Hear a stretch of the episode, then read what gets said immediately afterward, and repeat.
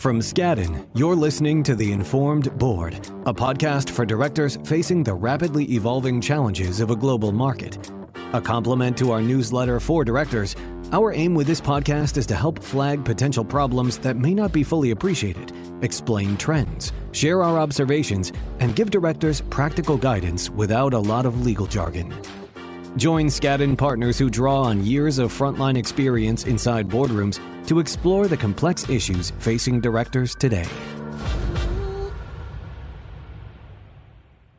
The EU has recently introduced a new regulatory notification requirement that's aimed at non EU acquirers that receive subsidies. I'm Ann Beth Stebbins, a partner in Skadden's M&A practice. I'm joined today by my partner, Giorgio Motta from our Brussels office. Giorgio specializes in merger control and state aid, and we're here to talk about the new foreign subsidies regulation. Hello, Giorgio. Hey, Ann Beth. Thanks for being with us. Let's start with the basics. What is the new foreign subsidies regulation? M&A transaction as of the 12th of July of this year face an additional regulatory red tape in Europe. That is, in addition to merger control and to FDI approvals. And that is the Foreign Subsidies Regulation or FSR. Why was this law enacted? The FSR is essentially a new tool that will allow the European Commission to look into acquisitions of or investments in businesses in Europe that are made by companies that have received some sort of financial contribution from a foreign government. The EU already has quite detailed rules to monitor how EU governments fund and subsidize companies and industries in the EU. This new regulation doesn't impact any European subsidies of European companies. That's exactly right, because the EU already has in place a system to actually monitor and control this kind of subsidies given by EU national governments. But this regulation is going to target non EU investors into EU companies if those acquirers receive non EU subsidies. That's right. And that's because the, the European Commission, before the FSR was enacted, had no means to monitor similar type of subsidies that were granted by foreign governments. What the FSR is designed to do is exactly to fill that perceived regulatory gap. Ann Beth, if helpful, I can give you some background because I think uh, this may help everyone understand which companies and which M&A deals are most likely to be subject to this new regime. The lawmakers in Brussels started to think about this new law a few years ago, and the idea was to go after acquisitions and investments in Europe made largely by Chinese state owned and state backed companies. And the concern was to prevent China Inc. from using its state economy from taking over European businesses in important industries. So, this isn't all that different than the thinking behind CFIUS and CFIUS's focus on China Inc. in recent years. I think that there is a slight difference with CFIUS, which is this new regime doesn't really distinguish or focus on particular industries, companies, or nationalities. Focuses on any companies that are investing in Europe that are supported by foreign governments in a way that the European competitors are not getting. And going back to kind of to the history of this, I think it's fair to say that the focus has somewhat expanded in the last couple of years from looking only at China state owned companies to more broadly at foreign subsidy given by non EU governments. And why is that? Because when you look at what has happened in the last couple of years, first the COVID pandemic, then Russia's invasion of Ukraine, what they have triggered is the largest ever flow of government subsidies. And actually, when you look at the most recent statistics from the World Bank, the largest contributor of government subsidies around the world has been the United States of America, most recently through the enactment of the Inflation Reduction Act. So, Giorgio, even though China Inc. might have been the initial impetus for the regulation, the impact will be felt most significantly by U.S. companies because of recent legislation in the US, the CHIPS Act, the Inflation Reduction Act. That all gets picked up when we think about what constitutes a subsidy for purposes of triggering this regulation. Is that right? That is right. While the FSR does not distinguish or focus on particular industries, when you look at the industries and technologies that are being supported by the US administration through the IRA, those are industries that are somewhat strategic in Western economies, where many governments are pouring money.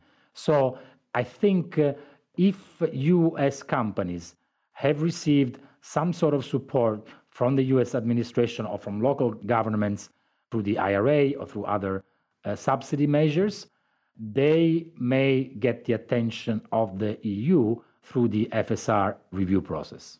We already have merger controls, we already have foreign direct investment approvals. How is this assessment under the FSR, the foreign subsidies regime, different? First of all, different thresholds.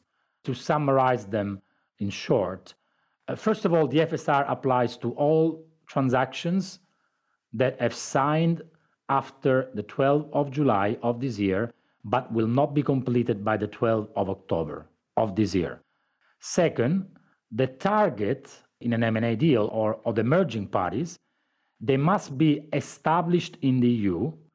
And just to be clear, this requirement is quite broad. So this would potentially also cover companies that have non-EU headquarters, but that have subsidiaries and operations in Europe. So if, if you're a non EU acquirer and you're acquiring another non EU target, if that target has significant operations in Europe, this regulation will require a notification. That's right. But then there are some financial thresholds.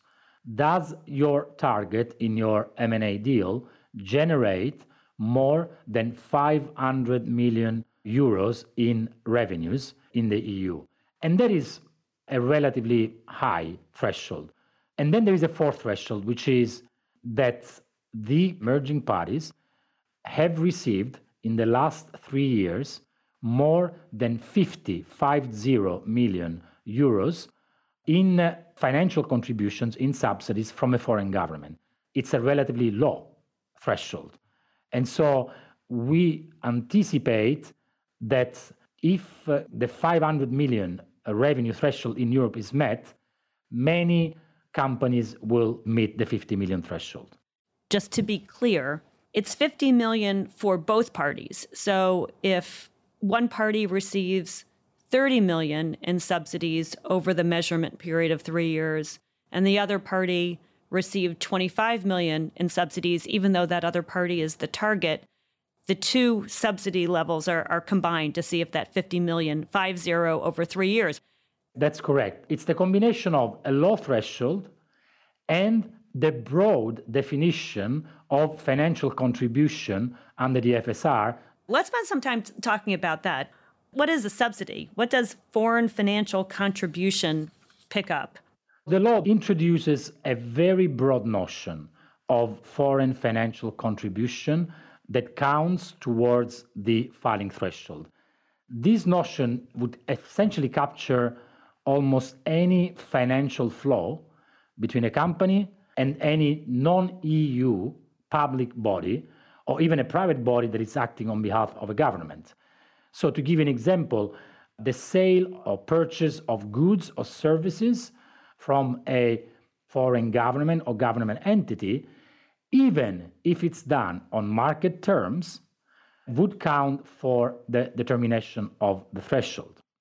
There is a subset of this category of financial contributions, which the Commission defines as the most distortive type of financial contributions, that will not only count for the threshold, but that will require some detailed disclosure to give you An example of that support to a failing business, unlimited guarantees, export financing measures, or the funding of M&A transactions, so contributions that directly facilitate a transaction. These are the most typical forms of subsidy the Commission will take a close look at. So let's drill down. You mentioned the purchase of goods and services. So, so take COVID, for example, when governments were procuring masks or procuring PPE. Those types of purchases, even if on arm's length terms, would be picked up as part of the 50 million euro threshold. That is correct. They would be picked up by the 50 million threshold, and that is why most companies would probably meet this threshold. The Commission, during the consultation process, received a lot of comments from businesses pushing back on this uh, broad definition of foreign financial contributions.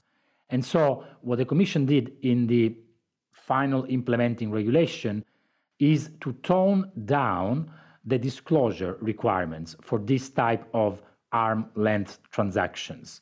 So, while companies still will need to count financial flows with governments, they will not need to disclose detailed information in the filing about this. Let me maybe add, Ann Beth, that this is a new regulation. There are no precedents, there are no guidelines. So I think it's going to be essential for companies to go in early and have an open and frank discussion with the Commission to possibly get waivers. Let's talk about the process. I know it's new. Have there been any filings made or notifications made yet? The filing obligation will only kick in as of the 12th of October of this year. However, the Commission is inviting companies to come in and discuss the form and the details of any potential notification in pre notification discussions. The FSR review process will be quite similar to the one under the EU merger regulation. It will involve a pre notification period and a phase one review of 25 working days. And that can run concurrent Giorgio, with the merger control time periods, with any foreign direct investment review period?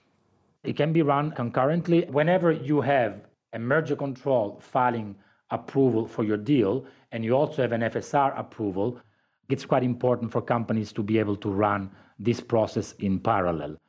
The FSR teams and the merger control teams that will look at your transaction sit under the same director general of the commission, which is the director general for competition. And they will talk to each other, they will share information. So it becomes very important to ensure a consistent uh, uh, approach and strategy in your FSR and merger control uh, filing process.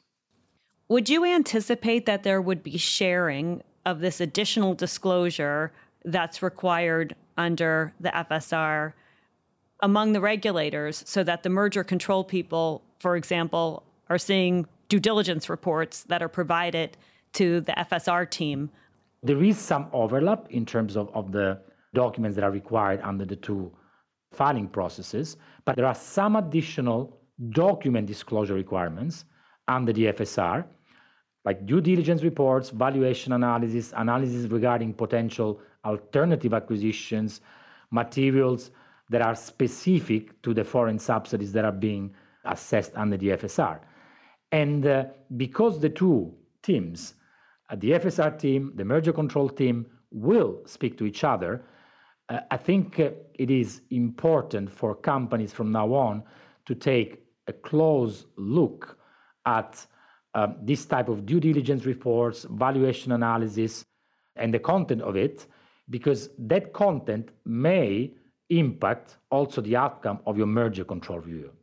How will the FSR team assess the merits of a transaction? What gets their attention and what are the remedies if it's something that they determine influences or distorts the internal EU market? The Commission will assess whether foreign subsidies, so selective financial contributions, distort the EU internal market. When reviewing subsidies in the context of an M&A deal, this assessment will be limited to the context of the transaction. The assessment under the FSR will not look at the overall impact of the transaction on competition, but at the specific effect that a foreign subsidies has on competition in Europe, particularly on the market in which the transaction is taking place. That means that the Commission could raise, for example, concerns, even in markets that are not particularly concentrated, which is the test you have in a merger control system. And a good example is a competitive M&A bidding process. The typical merger control regime would not worry about which bidder wins uh, a particular acquisition of a particular business, as long as sufficient competition remains after the transaction. Under the FSR, the Commission could instead intervene if it believes that, for example, the winning bidder was able to outbid competing companies with the help of some foreign subsidies.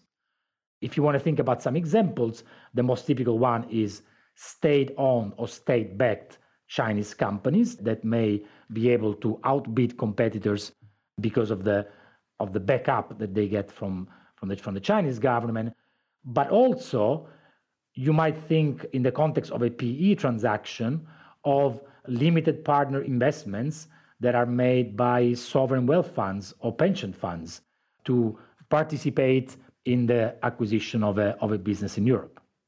So, what should US companies who are considering acquisitions of targets with significant business in Europe be doing now to prepare? It sounds like there's quite a bit of tracking that companies who are acquisitive should be doing on a regular basis. How are we advising clients to change their practices in anticipation of this rule? There are maybe two practical elements that will be relevant. First, filing requirements or, or the risk of investigations by the Commission in most deals, the deals that have an EU angle. We talked before about filing thresholds. However, under the FSR, the Commission will also have a below threshold investigation tool that will allow the Commission to go after acquisitions that may be less uh, material in size if the transaction relate to specific industries or for example if they get a complaint. So what does this mean in practice? I think it means some additional work during the due diligence phase of an m&a deal uh, because company will need to get smart on the type and on the amount of foreign subsidies that are being received from foreign governments. In a pre signing phase, could my deal be blocked or delayed because of the amount and focus of subsidies that I'm receiving? And that goes both ways, since both parties are considered in whether or not the 50 million threshold is met. So it's diligence that the acquirer is doing on the target, but also reverse diligence from the acquirer, similar to how we exchange information for merger control filings. Absolutely. Absolutely. It's going to be both ways. Related to that, companies will need to reflect the FSR risk in their merger agreements. Do we need to have a condition precedent for FSR approval? What are the cooperation provisions to reflect the disclosure requirements from all the parties involved? Do we need to adjust the long stop date to reflect potentially lengthy reviews? Do we need to look at the effort uh, covenants to reflect very diverse nature of potential remedies that may be triggered here? Divestments or behavioral uh, commitments, the repayment of a subsidy. So that's that's I think the first element. But back to your point on tracking this kind of information, most companies contacted by the Commission expressed a concern that they are simply unprepared to this process. Virtually no company has a systematic way of collecting this type of data.